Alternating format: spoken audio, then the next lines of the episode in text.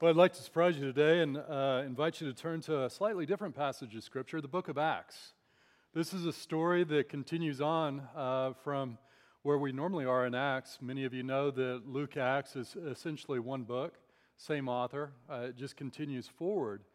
And the amazing thing is, where we were at in the book of Luke's, where Jesus is just beginning to call his disciples, his disciples are now on their own and uh, they're facing pressure unlike any other time in the history of their ministry.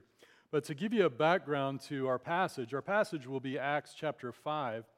Let's look at, uh, and it'll begin in verse, say, 17. Let's look a little bit before about what was happening. And because, quite frankly, it's very similar to our church. Our church has had uh, a great deal of time and blessing of people coming to the Lord, growing, uh, serving in ministry. It's just, we've been so blessed uh, to have a, a, very easy and fruitful ministry for many years. Uh, but nothing like what we're about to read here. The title of today's message is We Must Obey God Rather Than Man. You're about to see things get really hard really quickly. And it's extraordinarily difficult both for them and for us to know when should we follow God, and when should we follow God's ordained governing, governing uh, bodies, whatever they may be in whatever country? Uh, Scripture is very clear. God has put, put them in place. And so it's, it's hard to make those decisions as we're trying to figure out uh, when should we worship, how should we worship, uh, what should we do. But here's the setting, beginning in verse 12. Now, many signs and wonders were regularly done among the people by the hands of the apostles and they were all together in Solomon's portico. So the location here is the Temple Mount. The picture on the screen above is a, the Temple Mount. It's the steps is right as you go onto the very top, and along the edge of the temple is Solomon's portico. And the setting is one of amazement. It says, Now many signs and wonders were regularly done among the people by the hands of the apostles. Life is good. Can you imagine? You're following Jesus, you're having to eat bread and fish, and you're running for your life after he's crucified. He comes back, things look great, he leaves, you're worried, and this is the ministry you get. Thousands have come to know the Lord there on the Temple Mount. They're all worshiping together. Life is good, God is moving in a miraculous way. And you'd be like, finally, a little bit of ease in, in the ministry and following the Lord. And it says this in verse 13 None of the rest dared join them, but the people held them in high esteem. And more than ever, believers were added to the Lord, multitudes of both men and women. So the thousands that initially come there at Pentecost to, to believe in, in Christ, more than ever, more than all of that, that's the number of people that are coming to Christ in faith. So it's amazing. Life is good verse 15. So that they even carried out the sick into the streets and laid them on cots and mats, that as Peter came by, at least his shadow might fall on some of them. The people also gathered from the towns around Jerusalem, bringing the sick and those afflicted with unclean spirits, and they were all healed. So it's amazing. It, it poured out onto the streets off the Temple Mount. Just thousands, all the cities are surrounding there, bringing people in.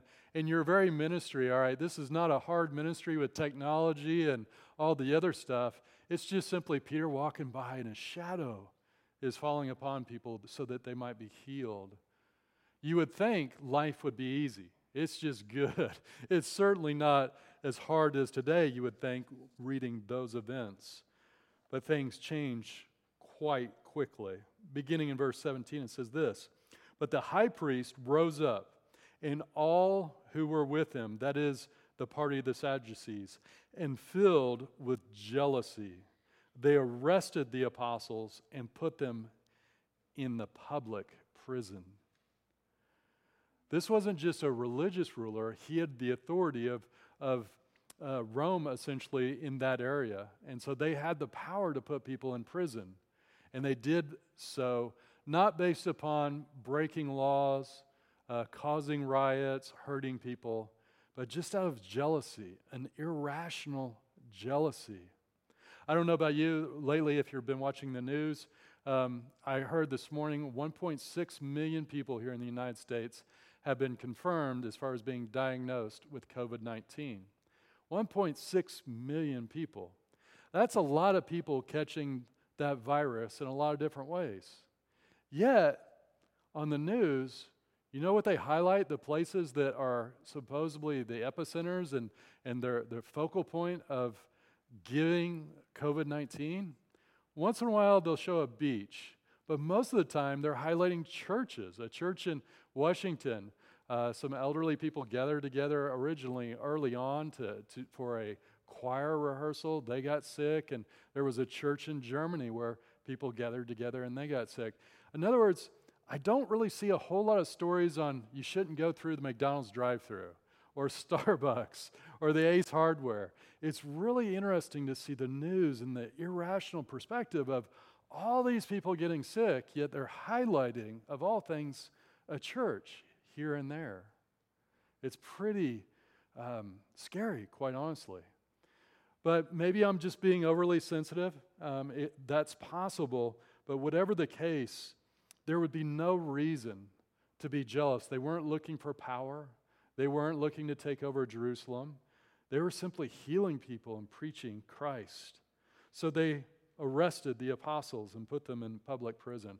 Everything was going great, and then it just nosedives. Verse 19. Here's where the story takes just the surreal turn. But during the night, and this becomes important here in just a minute, an angel of the Lord opened the prison doors. The Greek phrase angel of the Lord here is the same phrase that the Greek translation of the Old Testament that the apostles used. It's called the Septuagint. It's the same phrase used to describe the angel of the Lord in the Old Testament, not just a angel. In other words, if you know anything about the Old Testament, there's a great deal of debate on who the angel of the Lord was. Was he Jesus pre incarnate? Was he some sort of special angel?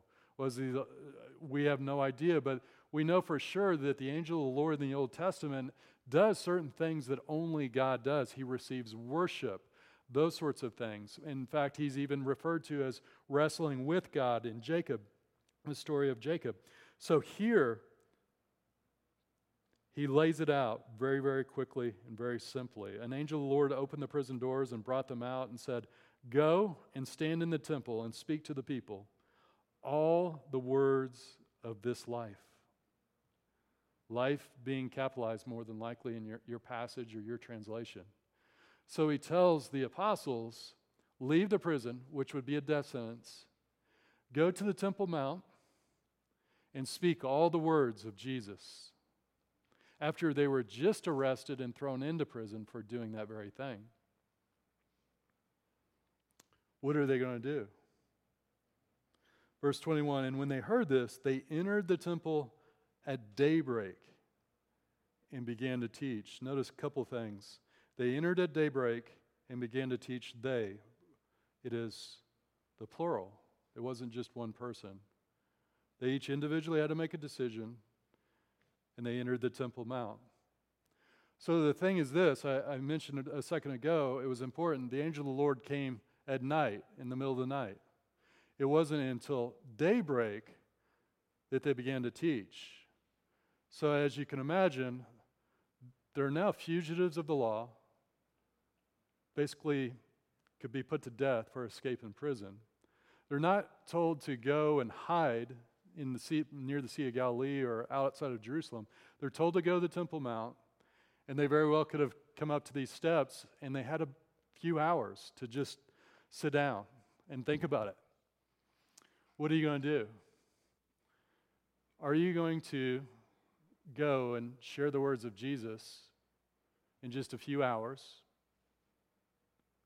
Or are you going to think better of it not risk your family, not risk your children's lives, not risk all your stuff,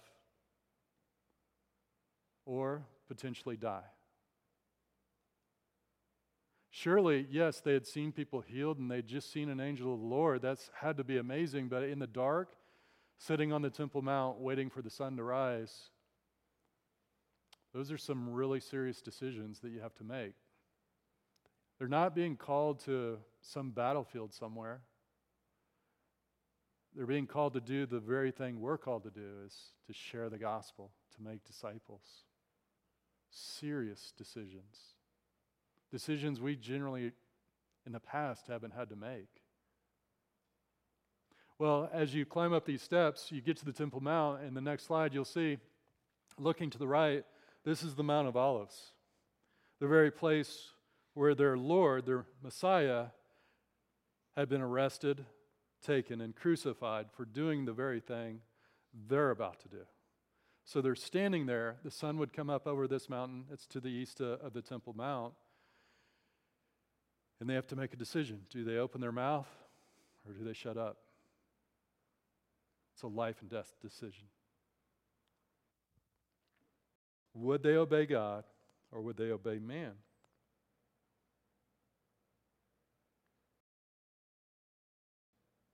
Verse 21. Now, when the high priest came and those who were with him, they called together the council and all the senate of the people of Israel. Notice this. This is very similar to what happens today.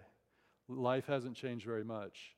In response to something that the high officials didn't like, they're pulling together a political, basically, base of support.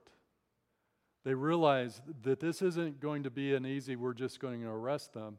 They're pr- trying to put peer pressure or public pressure or gather their support in their corner so they can pour it out on individuals who might dissent with their point of view. So they're being very wise here. These individuals weren't there on the initial arrest. So they're gathering together all the Senate of the people of Israel and before they send to the prison. And they sent to the prison to have them brought. So right now they're assuming they arrested him probably unjustly, but they need to have some sort of basis for either putting them to death or uh, punishing them in some way. Verse 22 But when the officials came, they did not find them in prison. So they returned and reported, We found the prison securely locked and the guards standing at the doors. But when we opened them, we found no one inside. I've read this a hundred times and quite frankly, I started laughing, and it doesn't seem like a laughing matter in such a serious situation, but it's just simply this, right? The angel of the Lord opens up the prison doors and says, Go and, and speak on the Temple Mount, right? So you would think they would just go and speak on the Temple Mount.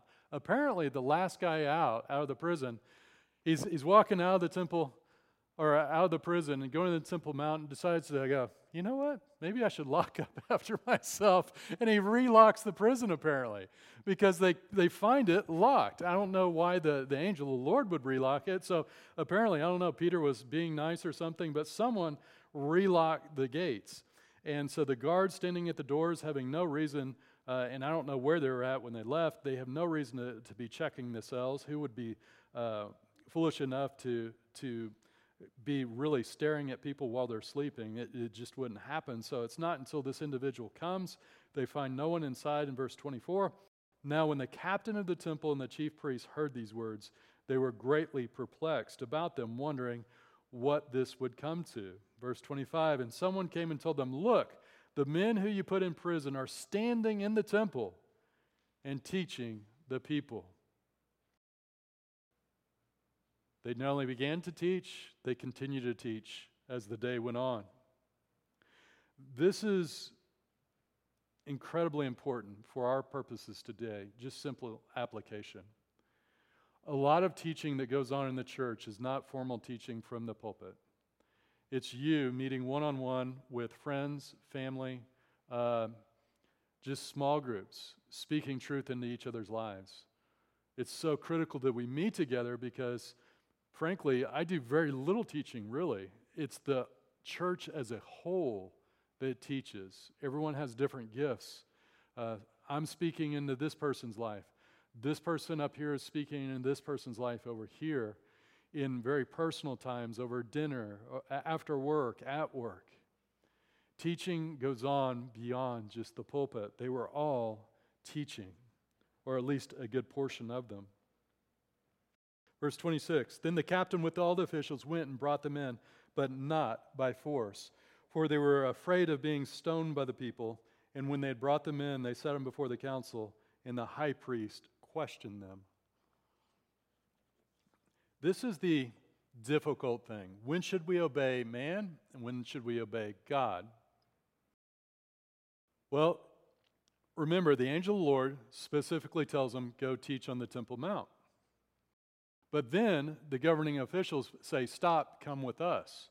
They could have started a riot, they could have pulled swords, they could have um, said, hey, you're messing with my constitutional rights as in, in the Israel nation, right?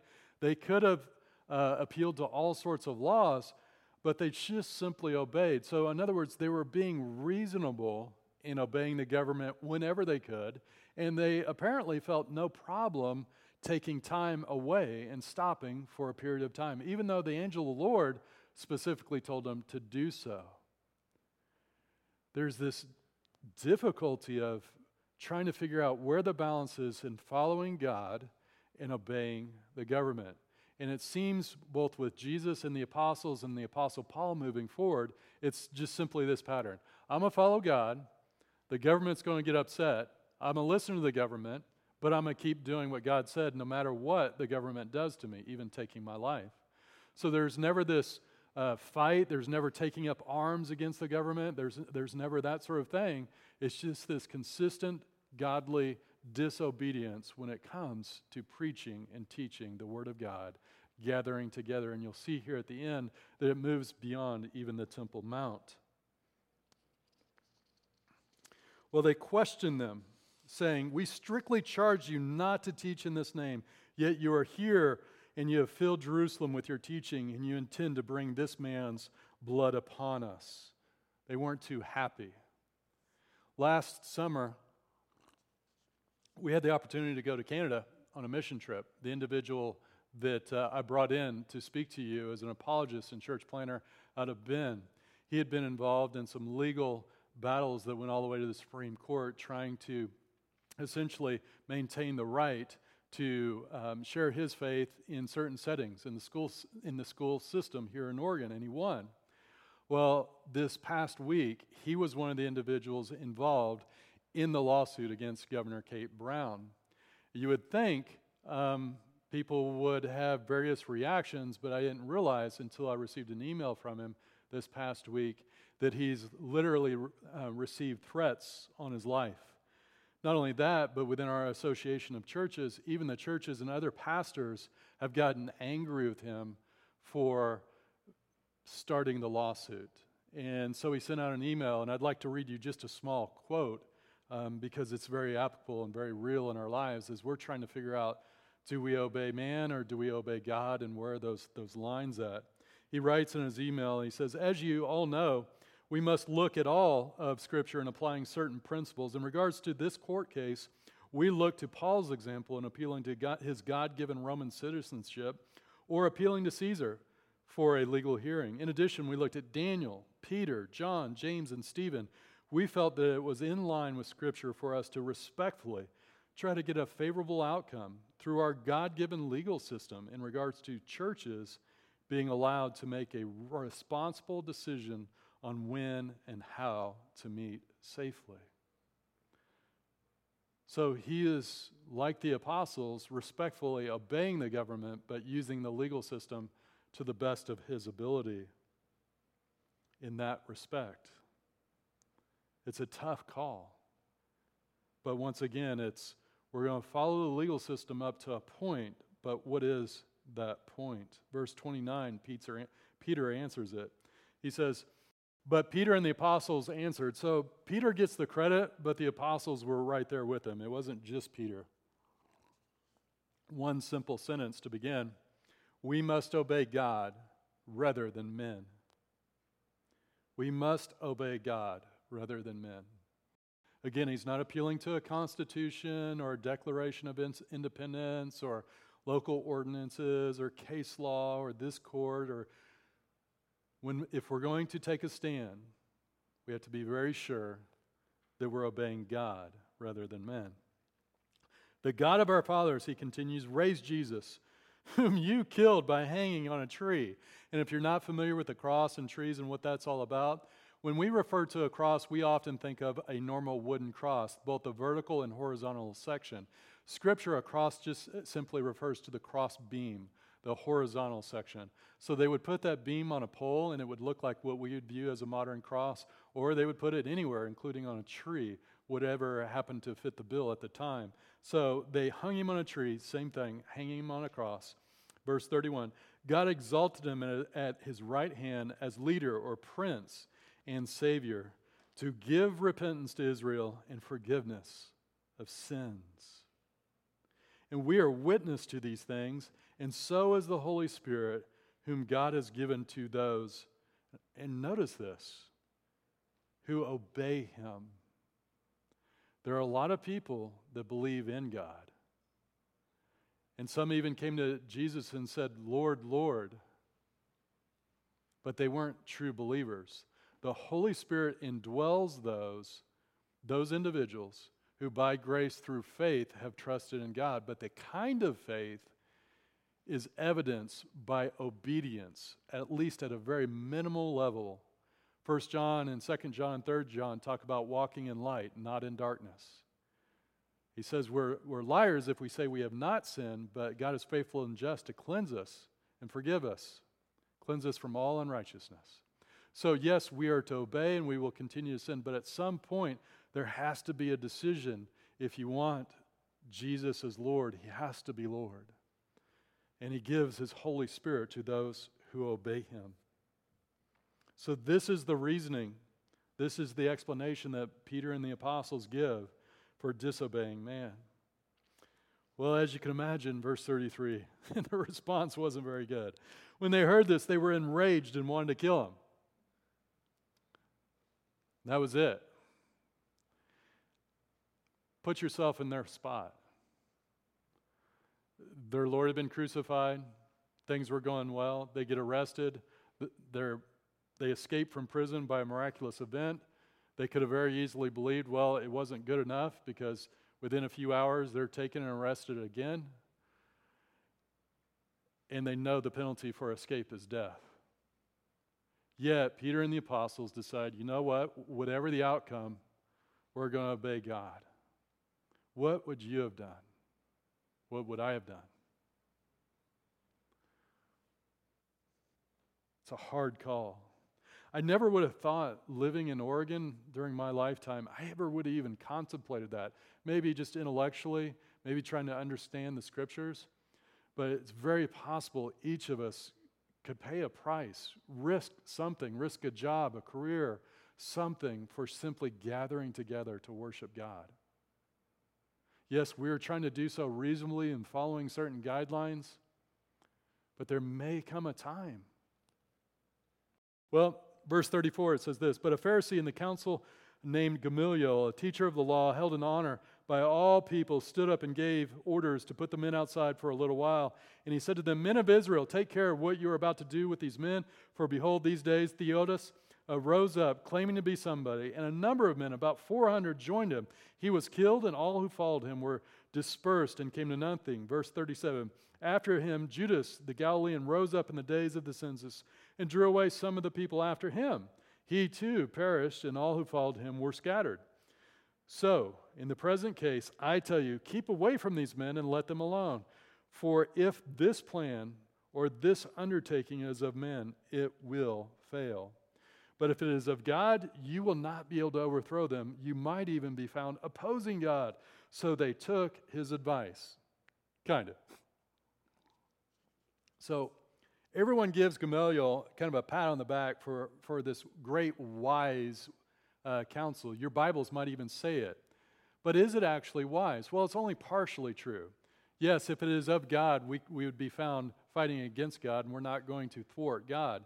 But not everything that men start fails. There are major cults today that are very successful. There are major nations that are very evil that are very successful. So don't take as God was inspiring Gamaliel. God just uh, records this account of what occurred. And this is actually the dangerous aspect. A lot of times, as believers, when we do take advantage of the court system, we place our hope in the justice that we will receive. And it might be kind of just, but it also might not be. It is not the Word of God. The individuals there are not inspired, and you may get a mixed decision. And if that's where you place your hope, you're not placing your hope in God. So they took his, his advice. Well, what part of the advice did they, they take? Well, they let him go, but notice verse 40. And when they had called in the apostles, they let them go. No, they beat them and they charged them not to speak in the name of Jesus and they let them go. So they reiterated it after a good, solid beating. What's the worst that's ever happened to you for speaking about Jesus? Think in your mind. Maybe a little embarrassment. Maybe someone poked fun at you. Maybe someone put you down. Maybe even someone went to the length of saying, I don't want to hear that stuff. Maybe you weren't even sharing Jesus. You just had a Christian song on the radio or you had a Bible out or something along those lines. Ask yourself, did you stop? And why? What were you worried about? What price are we willing to pay? A lot of times we stop out of love, actually. We're not trying to irritate someone into heaven. But at the same time, if they don't hear the word of God, how are they going to get there? I don't know about you, but as an unbeliever, I wasn't particularly interested in the things of God. So they're, they're reacting naturally. But do you just quit or do you maybe find a different way, a new way, a loving way to continue to share? I love how they responded in verse 41. It says, Then they left the presence of the council, rejoicing that they were counted worthy to suffer dishonor for the name. I don't know that would have been my reaction. I would have went home to mama crying. How do you get there? When you're reading these stories, how do you get to the point that you're rejoicing after taking a beating for sharing Jesus? I mean, imagine if I took you on a mission trip and I led the whole team and you all, I led you to some place and you just absolutely took a beating for sharing Jesus. Would you ever go on a mission trip led by me again? or would you be like, nah, Scott, I don't think that's your gifting? but would we rejoice? Here's the interesting thing. I, I, I, don't know for sure, but I'm just looking back at the passages and studying it. As I look at it, this is what I see I see individuals following Jesus one moment at a time each day. And every day it seems like they're dealing with extraordinarily difficult decisions. Believe it or not, the miraculous signs and healings, those were difficult decisions because easily the ministry could shift to all about healing rather than the name of Jesus. Easily they could try to make you the, the center of attention and, and make you the superstar, so to speak. Difficult decisions. Whether or not to even preach on the Temple Mount in the first place, knowing that the rulers and the leaders of the temple had crucified Jesus hard faith decisions. But as you take leaps of faith and truly live by faith, what you're doing in every decision is you're saying, no matter what, whatever the consequences, this life of faith is the highest priority. It's the highest calling. I'm willing to do it no matter what. And when you're living that kind of faith, you're completely focused on the kingdom of God. And so the idea of rejoicing and taking a beating sounds crazy if you're focused on the things of this world. But if you're focused on the kingdom of God, it actually seems natural. I mean, no one had to convince them to rejoice. No one led them in a rejoicing session, a worship session. No, they just were rejoicing. And here's where they took the command of the angel of the Lord and applied it beyond a one time descriptive account on the Temple Mount. It says, And every day in the temple and from house to house, they did not cease teaching and preaching that the Christ is Jesus. He was the Messiah, He was the Savior. So they took the command and broadened it and applied it to every day, everywhere. They were not stopping teaching and preaching that Jesus was our Savior. regardless of the beatings and threats of the government. Once again, the question comes back to us would we do the same thing? And let me phrase it a little bit differently. Because if you're wondering whether or not you would do it, and you're kind of like me going, well, on some days maybe I would, some days I wouldn't, let's put it from the perspective of this. At some point, and I'll close simply with this at some point in your life, if you're here and you're claiming to be a believer in Jesus Christ, someone took a risk to share Jesus with you. Someone risked it. They risked your rejection, you making fun of them, your loss of, a loss of friendship. Maybe it was a pastor, maybe he had risked uh, his career in going into the ministry. Maybe it was just a, uh, uh, someone on the radio who had risked another career and they chose ministry over that. Maybe they risked not being able to pay the bills because they were trying to raise their own funds. Maybe it was a mom who risked upsetting a father who wasn't an unbeliever and they were sharing, trying to raise their kids in the Lord. Whatever the case, someone took a risk. And they might have been fearful in sharing Jesus with you and I. It might not have been death, but they risked something. At the lowest level, are you willing to risk that? Because the reward is so great. You're sitting here because of them and others who prayed and shared with you. What are we risking every day? And what are we willing to risk? Are we willing to risk death to obey God rather than man? And to do so righteously, not self righteously. It's a thin line to walk, but it's the walk that we must take because the days that we live in are so different than just last year. And they may be different for a very long time. I pray that we're a church that risks it all to share the gospel, whatever the price. Let's pray. Father, it is such a joy. Uh, it's amazing when we seek you. Uh, preaching just the third time today is truly a pleasure. Uh, weeks ago, it would have been arduous. I'm so thankful to be able to gather here live with my brothers and sisters in Christ and to worship and to fellowship and to build one another up, Lord. I pray we'll be bold in our faith. Help us to rethink every relationship, every opportunity that we have to share Jesus, if nothing else, through a simple act of kindness uh, in the name of Jesus. Amen.